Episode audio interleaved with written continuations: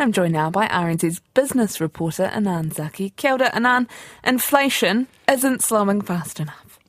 Kia ora, Charlotte. Yes, uh, as you will have uh, heard in the news bulletin, inflation perked up over the past three months on higher fuel prices and the winding back of the government transport subsidy. The Consumer Price Index increased 1.8%, with the annual rate slowing to 5.6%.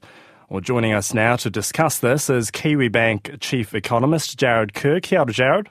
Kia ora. Uh, look, the numbers uh, were softer than expected, especially that annual rate. Uh, was that a surprise? Yeah, I think that's the main takeaway from today is that inflation is easing and it's easing faster than what the Reserve Bank thinks. So, you know, inflation was running at 7.3% last year. Now it's dropped all the way to 5.6%, and we think it'll be, uh, you know, 4 point something percent uh, at the end of this year. So we're moving in the right direction, although we have had some spikes in, in petrol and, and excise tax recently. And Jarrod, it looks like domestic inflation was the main driver over the past year, uh, and core inflation still remaining sticky. Uh, I actually think core inflation came off uh, a bit more than we were thinking. Uh, the core measures, you know, fell from six. 6.1% down to sort of 5.2%. I, I, I took that as being quite a positive read. Um, yes, most of the inflation that we're experiencing now is domestically generated, and it's a bit bit frustrating and it'll take some time to get down. But we can't ignore that that imported inflation is coming off quite quickly uh, and will continue to come off. I think we may even get a bit of disinflation, deflation next year uh, on imported products. So there are some things working in our favour. Uh, inflation is easing, and I do think the Reserve Bank has done a good enough job in getting it under control. Yeah, so from the Reserve Bank's perspective, does this mean uh, rates will be held, or do you see a, risk of another rate rise, as some forecasters have been uh, penciling in? No, I don't buy into that at all. I think that uh, the talk of, of further rate rises should be sidelined now. I, I, I think talk of a rate hike in November, uh, you know, can be eliminated. I think it's off the table now. Uh, I think five and a half percent cash rate uh, is high enough, and that will prove to be the peak in this cycle. Uh, and eventually, you know, next year uh, we'll start talking about the next move uh, being rate cuts, not rate hikes. Yeah, I mean, you your view that uh, rates could start coming down as soon as May next year. Could you just uh, elaborate a little bit more on that?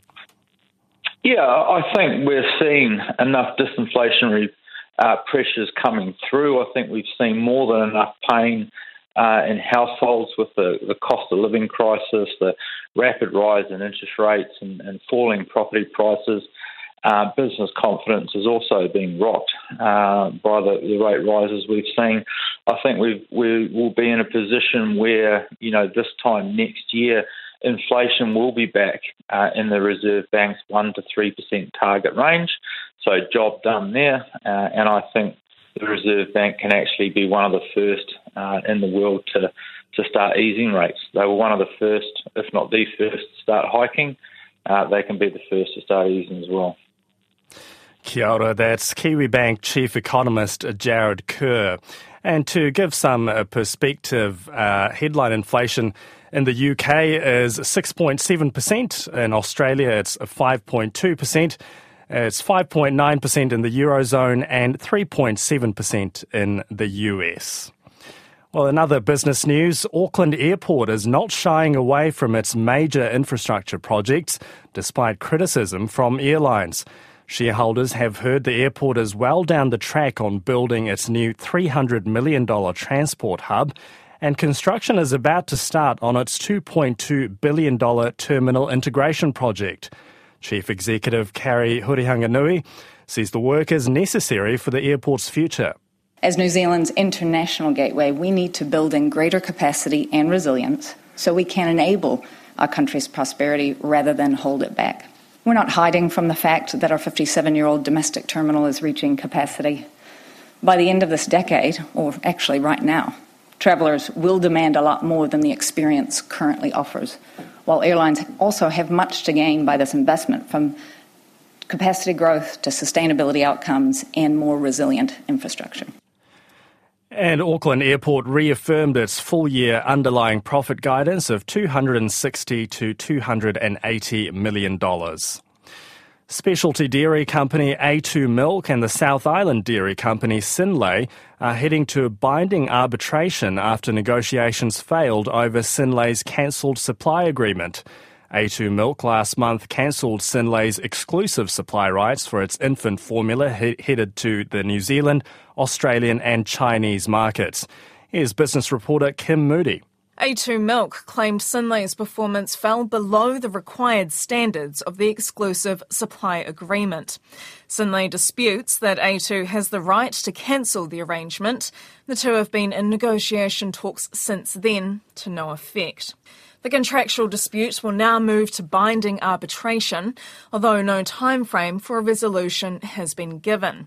Synlait says it will continue to make infant formula for A2 Milk under the three year rolling term contract, while A2 Milk has said the cancellation only applies to the exclusivity arrangements and Synlait could still supply to the company. However, it has also pointed out that it holds the necessary official Chinese license to manufacture infant formula for that market. Well, time now for an update from the financial markets, and we're joined by Sam Howard of Jarden Securities. Good afternoon, Sam. How's the local share market looking today? Not too bad, Anand. Um, a, a, positive lead from offshore, about 1% stronger out of the US markets. Um, a, a, pretty muted result, uh, response, really, in New Zealand. The, the index here is up about 10 points at 11,120. Um, Auckland Airport currently down 3 at 789. Uh, Meridian down 8 at 512. Sky City unchanged at 195. Uh, Contact Energy about the same, around that eight dollar mark, and A2 Milk, which you mentioned, up one at the moment at four fifty two. And can we just have a headline Australian yeah. 200 number and then the New Zealand dollar? Uh, any reaction following the uh, inflation numbers?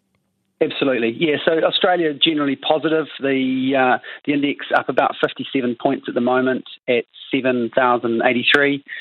Currency weaker, Kiwi uh, after that CPI number. New Zealand dollar currently buying 0.5899 US dollars, 0.9306 Aussie dollars, 0.4830 sterling, uh, 0.559 euro. The 90 day bank bill at the moment is at 573. Brent crude is at 89.65 and gold currently at 1,920 US dollars an ounce. Kia ora, Sam. That's uh, Sam Howard of Jarden Securities. And we'll bring you a wrap of the day's news and numbers around half past five in Checkpoint. But for now, Charlotte, that's business. Kia ora.